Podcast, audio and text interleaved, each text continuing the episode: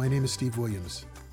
And I'm Clara Williams. We would like to welcome you to our new podcast, Voices from the Choir, Oh Happy Day Reflections. This podcast is about my journey growing up in the San Francisco-Oakland Bay Area, along with my cousin Diane, my childhood friends Kathy, Donald, Arva, Gwen, and Arva and Gwen's cousin Ron, and our time as members of the Edwin Hawkins Singers. We'll each share stories which began with singing in the Northern California State Youth Choir of the Church of God in Christ. Our incredible journey starts when we recorded an album that included the song, Oh Happy Day, which changed our lives. We've never shared these stories until now. Over the years of our marriage, Clara's always wanted to tell the story of this life-changing event. I'll be your host through these nine episodes as we hear from these voices from the choir. We're going to pick up our conversation with Steve and Kathy Gaines as Kathy shares more about her time with the Northern California State Youth Choir and her transition into the Edwin Hawkins Singers. Once that Northern California State Youth Choir came together over that nine months, how did the evolution of the music that Ed was presenting, and I assume that Ed was responsible for how that music was presented, how was that different, Kathy, from the congregational churches? What did you notice about it? The first part that I was extremely aware of is that, once again, we were learning the music rote. We were learning it by ear. But Ed's approach to that, both, I think, in concert with Betty Watson, because we had two leaders. Most choirs have a director who is standing in front of them. Eventually, we evolved to not needing that. We didn't really need someone standing in front of us any longer. And she was very wise in realizing that, because sometimes with the Black church choirs, the antics of the director becomes the focus rather than the choir. And so when she was able to step away out of that role in performance or at churches where we sung, that freed her up to be more of a part of the choir. And it also took away the audience's focus on some person. Yeah, I think this is so true. In a way, it was distracting. Um, you really just focus on what was in front of the choir and not listening to the choir itself. Uh, it was the performance of the choir director. So the first time I saw Ed, I was really surprised because he never really got up from the piano. Ed never made himself central. It was a long time before I think he was convinced to get up from the piano and to actually move around on the stage along with the choir. So his approach in the early days was, I'm going to take the sopranos and I'm going to take you through your melody. He would play it out for you so that you heard each and every note on the piano. And then he might have you sing that twelve, fourteen times. And then he would move on to the next group. But he would constantly be saying as he's rehearsing the altos, sopranos, don't forget where your note is, and he'd give them that note so that they could always hear it in reference to what they were hearing with the alto. Okay, so you were talking about how Ed was uh, teaching. His teaching style was new to me. It was a little bit new to me, but certainly something that I had experienced because, as I said, as I was growing in music, one of the things that I realized was important for myself at my own home church was to play the notes so that I could hear them. But his was the first time I had gone to a broader choir and have somebody do the same thing, only do it very proficiently. Me, it was kind of plucking it out, but for him, because of his expertise as a pianist, he truly understood where all the parts were, and he understood how to put those four-part harmonies together and make them sound the way that they did. So he had nine months to craft us into a new way of approaching music. You must have been pretty sharp by the time uh, you came out of it. That really began to elevate us as musicians and as singers, because it wasn't always the way our home churches approached our learning music. And so I would imagine for many people in that group who were musicians or who did go back to be in their home choir, they probably took back with them many of the attributes that they were learning from Ed into their home choirs. And I can just imagine that that probably became a spark within those home church communities as well, because we began to see an incredible growth in the proficiency of the music. By the time we were teenagers, choirs were pretty efficient. It was no longer people not knowing where their notes were. Everybody knew their notes. Choirs were able, and even groups were able to, sometimes groups come together and everybody's not a soloist. And so you've still got those people who are in the background struggling. All of a sudden, you didn't have so many strugglers any longer in community churches. And I believe it's because they began to grow as those seeds of technical growth began to expand like fingers through the Black community. The bar was raised. Exactly. The bar rose. Everybody had a responsibility to get on board. So what came out of there was the proficiencies of the Pointer Sisters, the proficiency of the Sly and the Family Stone, the proficiency of singers that could be prepared to do that crossover when it came time for it to happen. Prior to that, I don't think we were really prepared to do it. I talk about all the midnight musicals of our youth, but I think of those really as grassroots, mm-hmm. born out of grassroots. But it was like something happened and the tide started to turn. And the way that the tide turned was to make it possible for this thing that we call crossover today. This is going back to what you said about not having a conductor for the choir. So what what effect did that have over the group? We had to listen to each other. We had to listen closely to each other. You had a choir, and many of these people in this choir were soloists, but they had to pull back to become singers. You had to listen to the person next to you.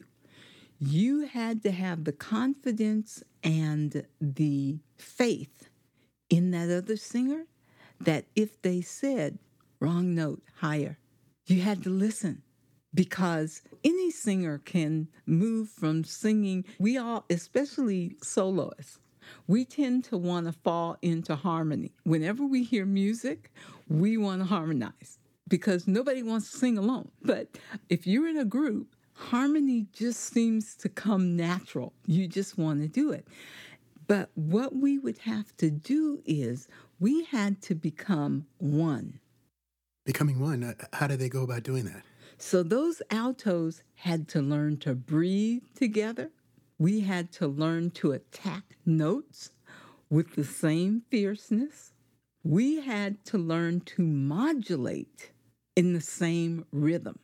Those were the technical things that we were learning without even understanding that we were learning those things.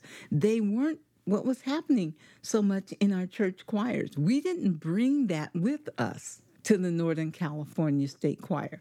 We developed that in the Northern California State Choir. So when you finally get to Detroit, did the group stand out? Was it clear that it was different? Oh, yes. It stood out. Later, even Mattie Moss Clark said she was shocked. She had not made very many trips at that time to Northern California.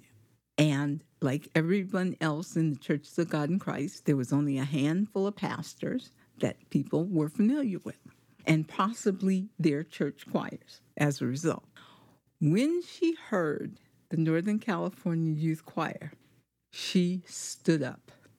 For those of us that were looking out at where she was, when she stood up, we knew we were okay.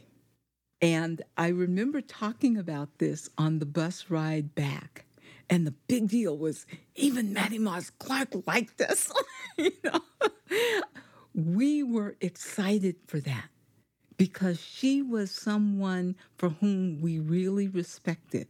And we had worked so hard mm-hmm. and realized that we had not only made a good showing for the state of California, someone who wasn't even a part of our group, who believed in excellence, who we were trying to aspire to meet her standards, she thought we were good.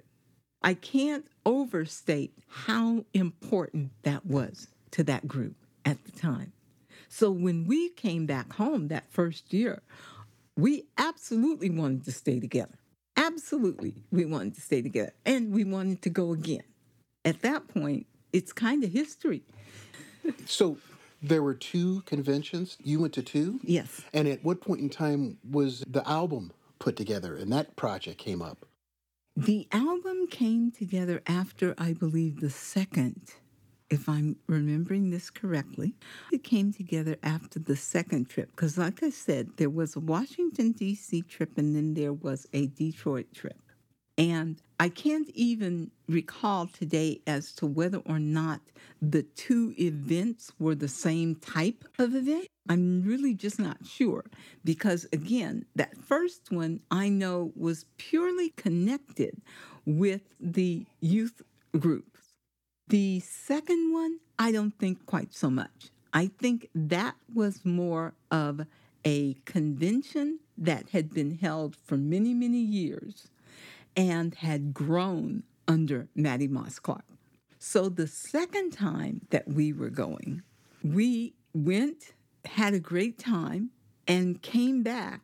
And at that point, it was like, well, do we really have a purpose? And we decided, well, yeah, yeah, we do. We have a purpose, and one of the purposes became we want to record an album together because I think we were moving towards that point where we were all feeling that we had accomplished the first goal, and maybe there were no more goals thereafter. So I think everyone sensed that we were moving towards a point where we might disband and not be any longer. So the decision then became, well, let's do an album together. We had Ed's music. None of us knew very much about copyright or any of those things. We just knew we had our own music. And so we could record it if we wanted to. So we began selling our chicken dinners, selling pies, parents donating money, doing whatever we needed to do to basically make the money to make this album a reality. I don't know if it was true because with the evolution of the State Youth Choir, especially after that first yeah. event, the reputation started to get out. Absolutely. Was there any sense of, yes, these weren't competitions, but a sense of a little jealousy because the Northern California, they hadn't been really a part of a lot of those things in the East Coast and the other districts had more of a core? The things that we were doing were kind of known by it. The group, we were getting ready to go to that second one, and I'm glad you brought that up because the album recording did come in between. Right. And in between that time, Elder Johnson did take us to different events in California. I remember that. We definitely stood out as our own choir.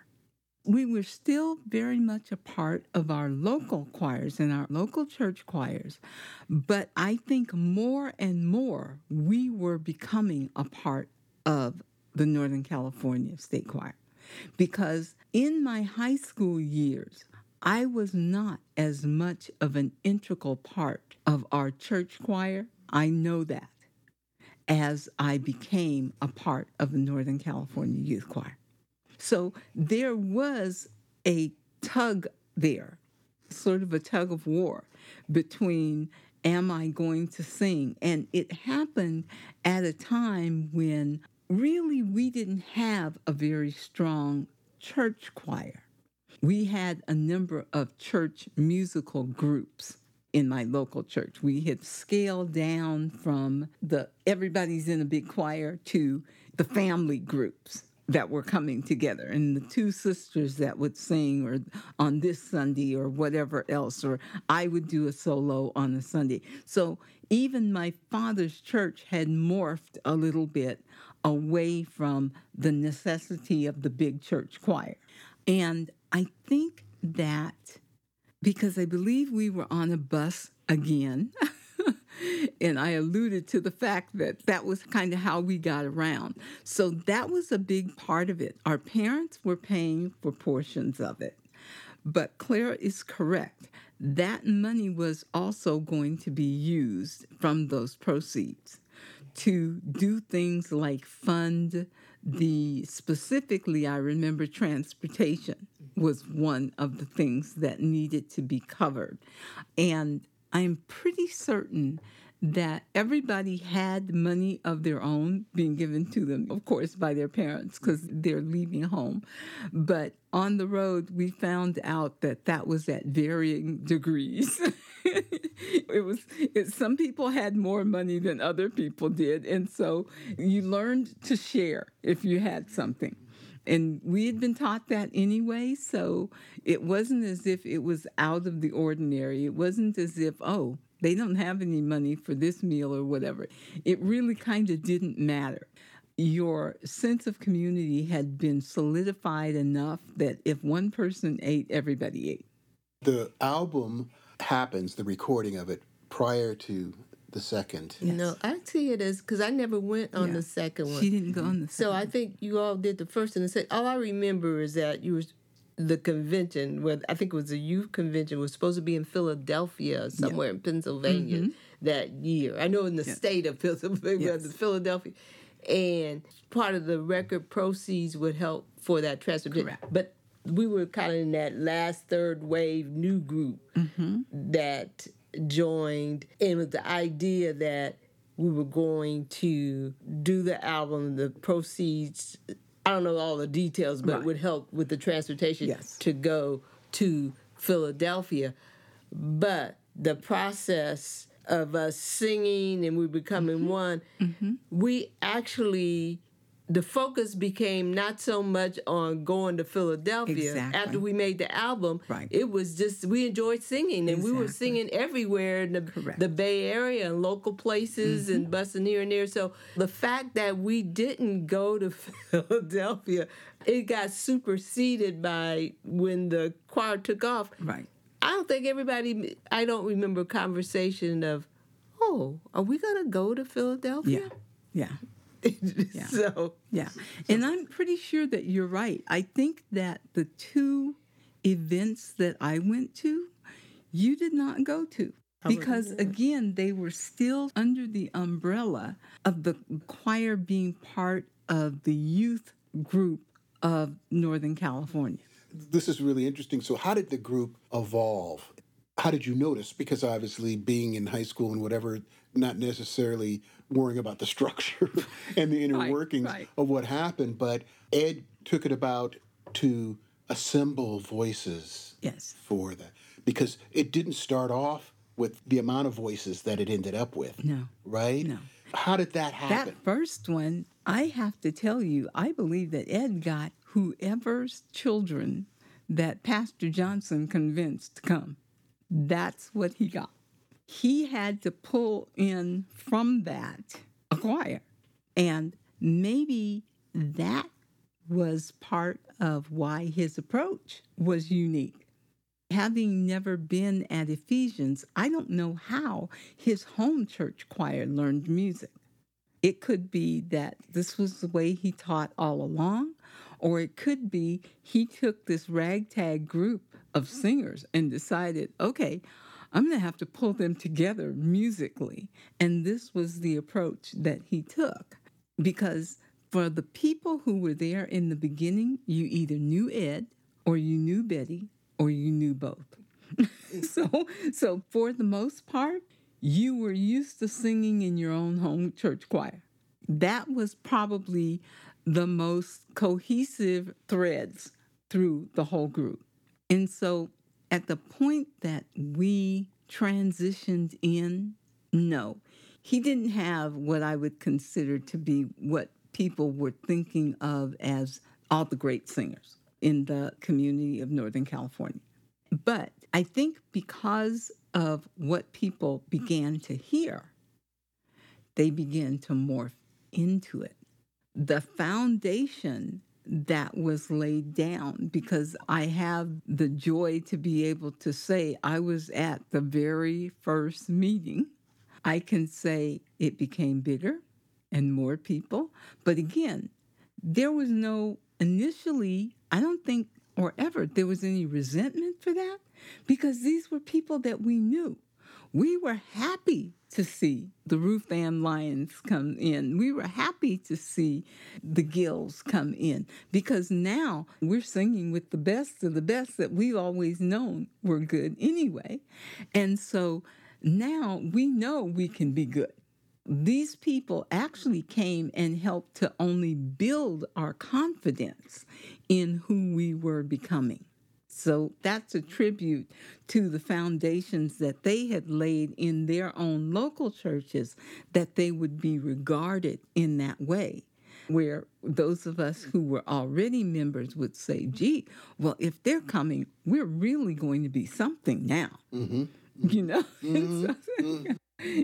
Even though they were sort of the aristocracy of the local gospel groups, there weren't many albums, there weren't many products or things that Correct. that represented them. Correct. So the Northern California State Youth Choir coming together to uh, make an album was a big thing. It was absolutely a big thing.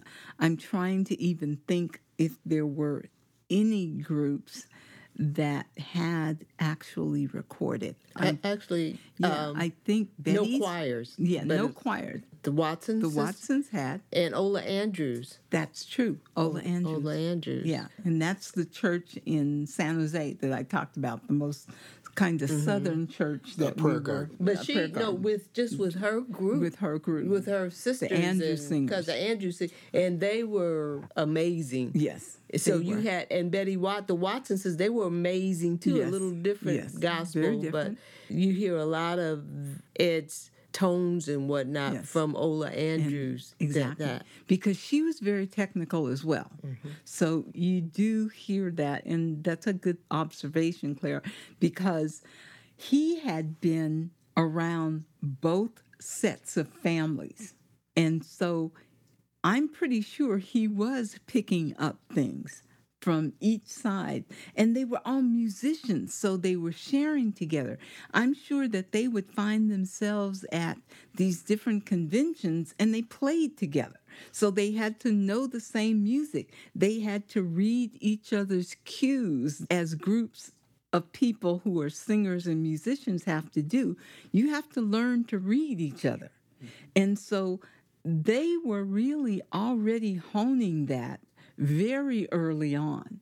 So I probably do have to give more credence to the fact that that was probably another part of the technical expertise that was being observed in the development of the group as well. So by the time it came to do this project, mm-hmm. people were prepared. Yes. Very prepared. We were very prepared. I remember the buzz of getting there, and most of us probably changed clothes when we got there, as opposed to wearing our street clothes to the church.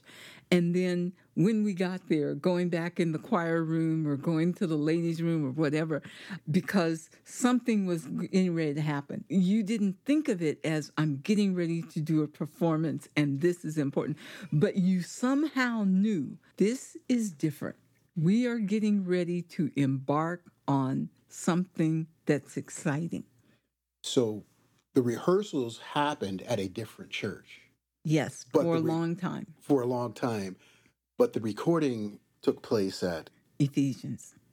And that's made it special in itself. Yes, yes, because many of us had never been in Ephesians Choir Loft.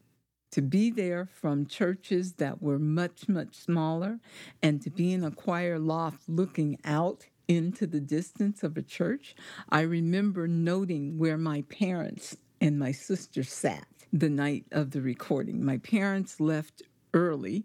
My sister was driving at the time, and so she was the one relegated to bring me home. And it took us a long time, I think much longer than we had ever anticipated. One, because we had never done it before. Two, we had never understood that sometimes an engineer has to do different things. He has to set different sound. So having not taken that into account, we just thought we were, I thought we were going to sing and then it would be over. We'd record everything and that's it. And then realizing we were going to start and stop and start and stop, it was very different for me. And I remember my sister fell asleep on one of the pews, and for a short time I thought she had left me because she was laying down. And and feeling this sense of panic of how am I going to get home? But then I realized, oh, she's only laying down. So so she's still here. And even she comments that when she woke up, we were singing Oh Happy Day. She woke up during that portion, and that was like her favorite song for us to hear. Even at that time, I think people had picked their favorite. So the fact that that became the song that resonated with people, in some ways was not, it was not that surprising, because I think that song had been resonating all along with people. Describe how the choir came together that evening. You talked about it earlier when we were talking about it in terms of the joy and the embracing of that common spirituality. How did that get translated into that night? What did people want it to ultimately be received as? Well, I think in going back to recall that very first night, of course, Elder Johnson was there. We were all sitting sort of in the audience area of the church or in the pews. And he addressed us in the beginning and talked about, we want to put the choir together to go to this event, and we want to make a positive showing for our church home here and our community. And at some point, he began a prayer. As with most things that we do, when you begin to pray and you begin to ask God for what you want out of something, the room changes. The space in the room becomes bigger than just the ceiling. All of a sudden, I think for me, I became very aware that this was not just for fun. This was something that was supposed to mean something. And once that thought came up in my mind in the middle of that prayer, I think my involvement became something a little bit more important than me. It was, again, something with purpose now. And I don't think I had had that when I left home. I knew I didn't have it when my father said I was going to join the choir. For certain, I didn't have it. But I think that opening prayer, and I cannot remember the things specifically that he said, but I do know that his prayer talked about what he wanted for each and every one of us, the blessing that he wanted this event and this effort to be in our lives. And that became very real, because I think it set the bar for this is supposed to be something special. This isn't just that we're going to come together, we're all going to sing our part, and then we're all going to go home. It became special from the very beginning. And as each person came in, they came in wanting to be part of that specialness. So they had somehow just in their own minds, come to the place of where we were in coming in. Mm-hmm. So much so that I often say you hear about a lot of divisions and derisiveness and meanness that can sometimes go in between individuals in large groups, especially you get a bunch of people at differing ages and who thinks that they're a leader and who thinks that somebody else should be a follower and who should be able to tell this person what to do and that person not what to do. But we didn't have a lot of that, and we certainly didn't have any of that that we took into the music. If you had any of those feelings, they stopped when the music began. It was like, truly, you don't take your other life into this life. There can be all sorts of things going on out there, but you don't bring it into this. Everybody had really matured. Even those, the voices that really came in later, yes. There was a maturity yes. that existed yes. because you were at the first gathering of the choir. So now it was eighteen months later, two years later. Mm-hmm. It's about two years later. Yes. Yeah, so we had basically developed, we had matured, we had learned to count on each other in various different ways. We were also becoming a group outside of that, so that when we would go to different churches and visit each other, we still managed to migrate to each other now. And that had not happened in years before. You kind of stay with your home group or whoever came. Now you didn't feel any sense of, oh, I'm going to go over there and sit next to Ruth Ann, or I'm going to go. You just did it because suddenly now you were a unit unto yourselves. And you didn't have to rely on being invited in as you may have had to at the midnight musicals of a twelve-year-old, where you thought you had to be invited to come sit. In. No, now you just went and sat next to them. So that was very different and very maturing for all of us because it gave us an opportunity to be among, I was never a part of my sister's friends, but suddenly in that choir, I became a part of my older sister's friends. And that was very new for me because she was so much older than I was. I wasn't even thinking that I should be a part of her running group. But now, and she sort of laughed. She said, oh, you're more a part of it now than I am. Because now all of her friends knew me. So after the completion of the project, the mm-hmm. album, what would you say was the overlying feeling? Was there a sense of satisfaction in terms of, or was there a sense that, okay, we've completed this and now we have a task to do, which is to raise funds and get this thing out? Yeah, we did. And we had, I think, a understanding that we wanted to continue. That was the overarching thing. We wanted to continue. As they say, we weren't ready to quit each other. We had found something within the group and within each other that we only wanted to continue it. That, I think, right there, as more and more people came in, there was also, with them coming in, a sense that it would continue. Because now there's more of you, and you can do all these things. But, of course, the secondary thing is the necessity for the album is because there is so many of you. So now the album is like our security. Let's establish some sort of financial security so that we can move further and not be asking for five hundred dollars from your parents to do this thing that you want to do. Because the other thing is that many of us who were the younger of the group were starting to move towards college age. So being able to continue and to have the money to do the things that a parent might give you when you're younger, those weren't happening any longer. We were getting older, so we were asking for gas money now, not just a ride. So what was it like when they finally pressed the project and you had an album? Oh, oh my gosh. How many was it that we got each in the very beginning? I'm trying to remember. They gave us, I'm going to say for just lack of memory, maybe eight, maybe ten. And now you've got it, and you know how special it is. So now you've got to go home and figure out who gets it.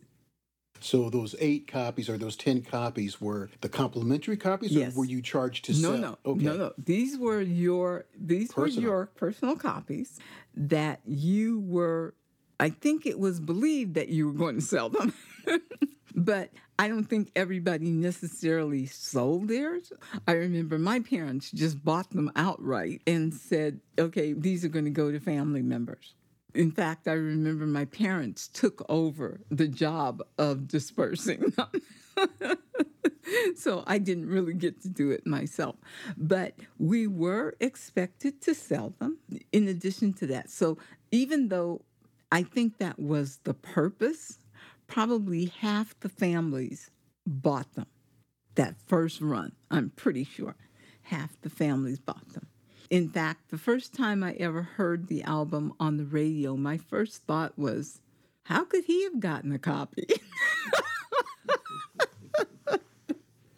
This D J, how did he get a copy? Yes, yes, that's interesting. Uh, now, in your home, you had a turntable? We had a turntable. We had a huge...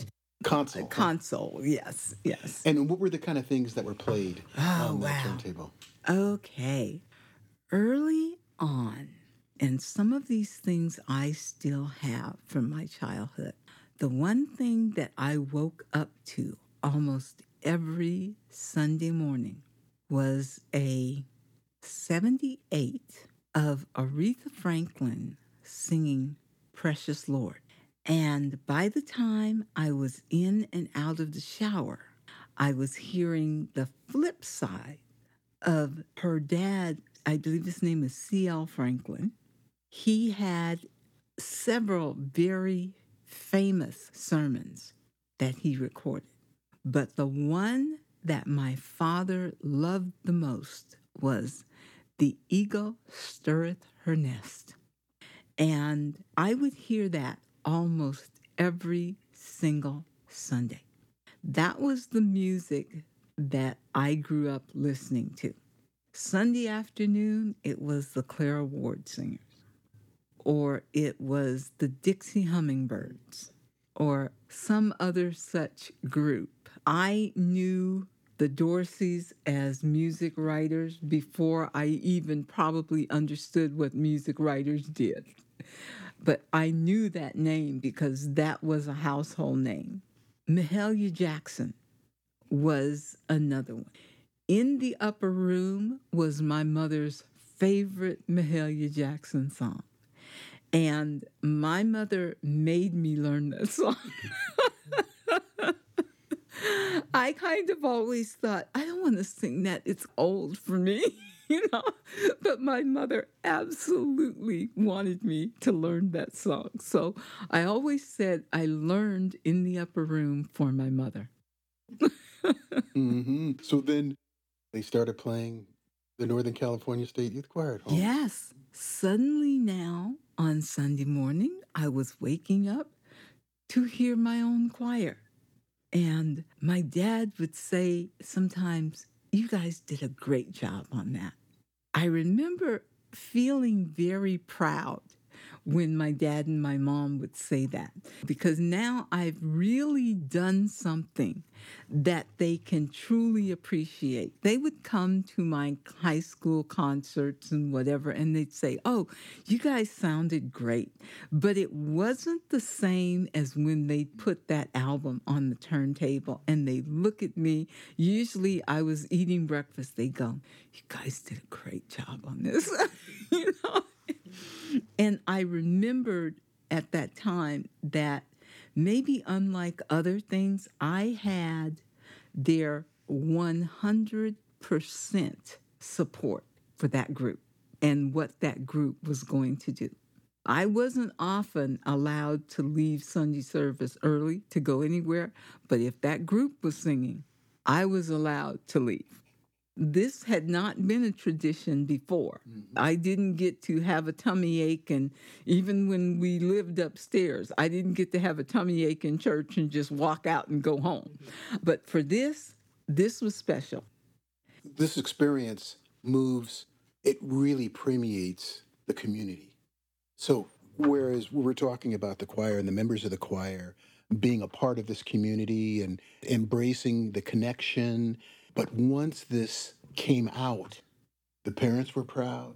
Yes. They shared it with their friends. Yes. They sent it out. Yes. It meant a lot. Yes. And this is way beyond anything else, as you say, like, how did the D J get this? But yes. it became...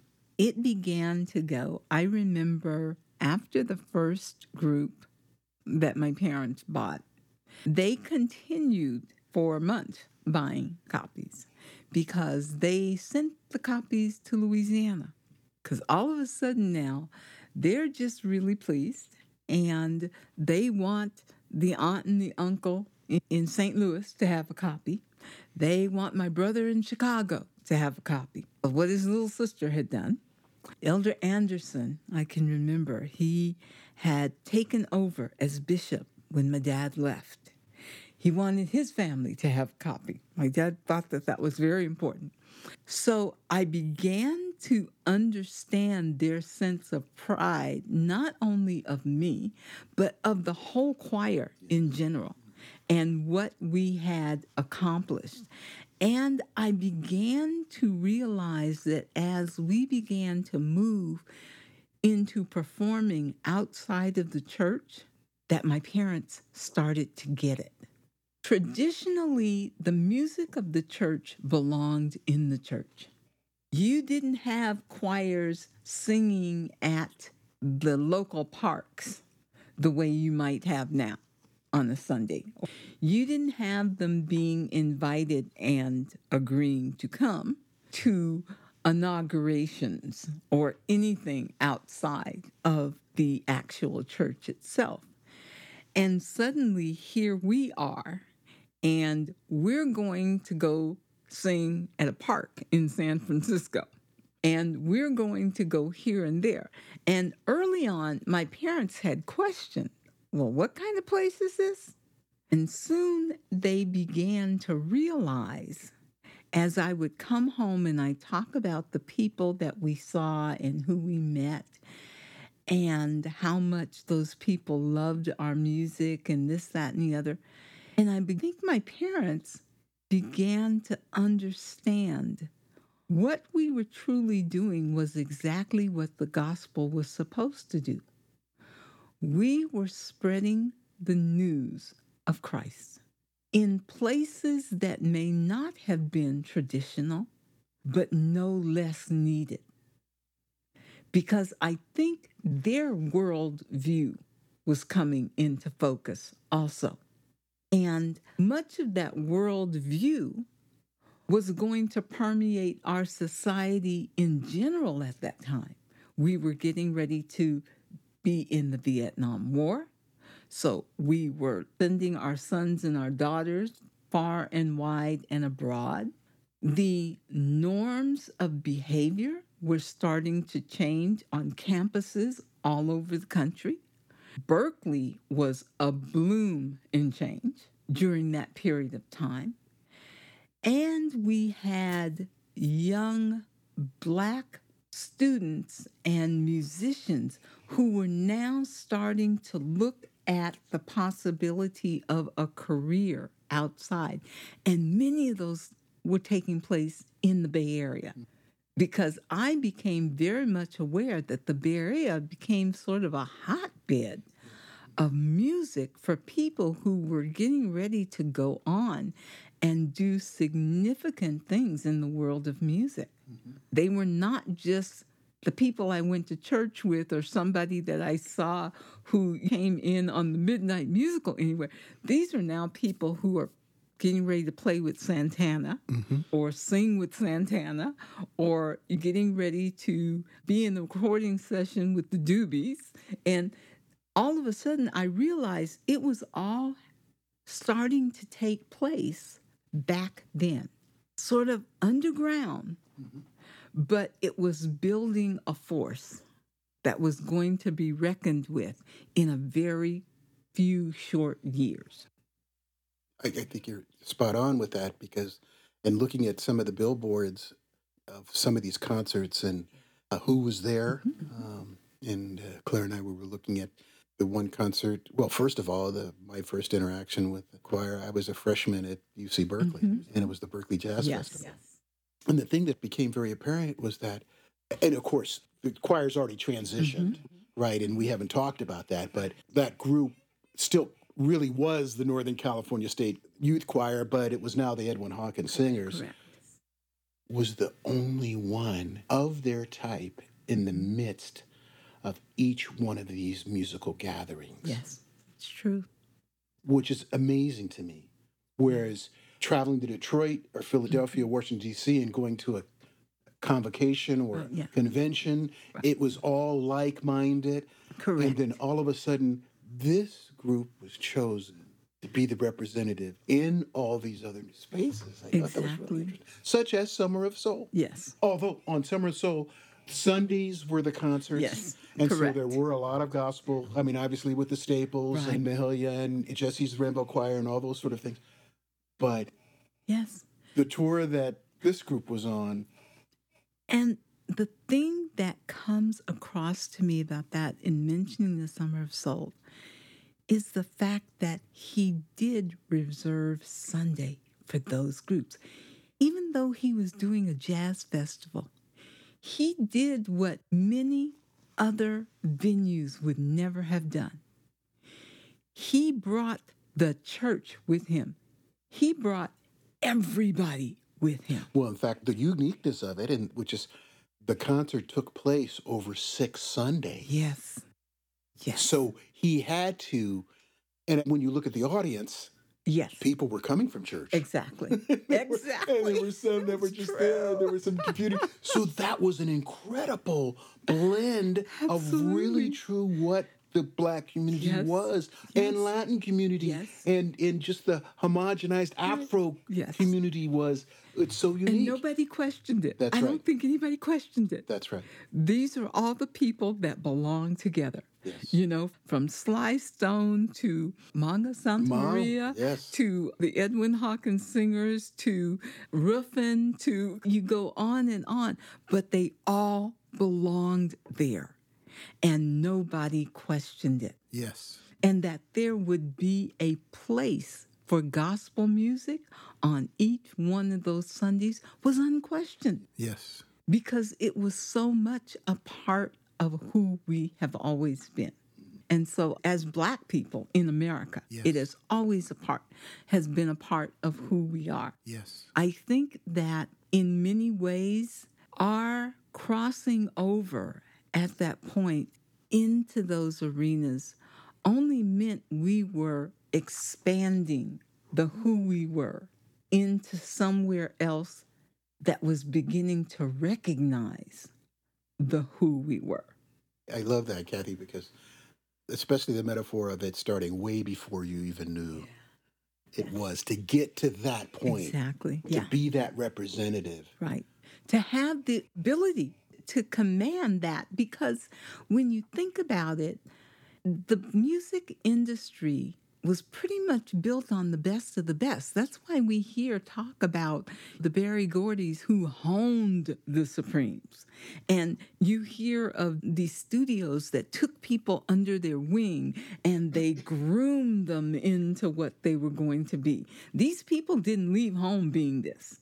Today, we can say much, much more that a Whitney Houston left to become who she was going to be. Exactly. Because she had already started being that where she was. Any of those people, when you think about that, John Legend, he was already who he was going to be. He sort of adopted just a new venue in the same way that we did. We adapted these parks. We adapted these nightclubs to become, I don't think a one of us ever thought about the liquor that was being served in the nightclubs that we were in. Because one, we weren't drinking it. So we were there for a totally different reason. We were there to sing the music that we sing, to actually influence the hearts and minds of these people. Yes. In the most rudimentary way. We weren't there to evangelize them necessarily, but we were there to bring them into a consciousness of gospel music and what it could be in another person's life. Yeah. So that when they heard Oh Happy Day, it resonated. Because it resonated in the joy that was where we came from. And years later, I can remember being at an event, and I'm a big quilter, and one of the international teachers was my teacher that year. And I was sitting there, and one of my friends who was with me, she said, oh, she was part of the Edwin Hawkins Singers. And I don't even know how it came up. And I usually I try and tell my friends, don't say that. Nobody remembers those groups. You know, that was way back in the day. And suddenly somebody from the other end of this retreat classroom says, oh, my God, I've got that music on my phone. So she immediately went to her phone to try and find the music. And we had this international instructor, as I said, very well known. We were delighted to be even just in her presence. And suddenly she's listening to the music, and then the girl gives her earphones, and she's listening to it, and the next thing I know, she's dancing around the room, and I'm like, oh, my God. And she keeps saying, this is you. She's dancing yes, around the yes, room. Yes. And I thought, even to this day, twenty-five years later, someone hears that music and it just wants to make them joy. It just wants to make them a part of that joy. Even though all those years back, having experienced it one way, I remember I experienced it in a totally different way in that classroom that day. It was like, oh my God, this was not just a fluke. This woman is hearing this for the very first time. And, and, and she Kathy, still thinks. fifty-two years later. Yes. And I'm just thinking, oh my God, this is amazing. It's it's amazing. And it's it's sometimes amazing to think that you were a part of it. That was really wonderful hearing Kathy's story and learning the origins of the Northern California State Youth Choir before I joined. Yeah, she really shared an awful lot of information, and I really enjoyed it. Thank you, Kathy, for uh, sharing that time with us. I'm really looking forward to all the other voices that we're going to be talking with from the choir. Stories that have been hidden for really a long time. So I hope you can stay with us on Voices from the Choir, Oh Happy Day Reflections. This episode was produced and edited by Steve and Clara Williams for Kite Flyer Productions. Listen and follow for free wherever you listen to podcasts.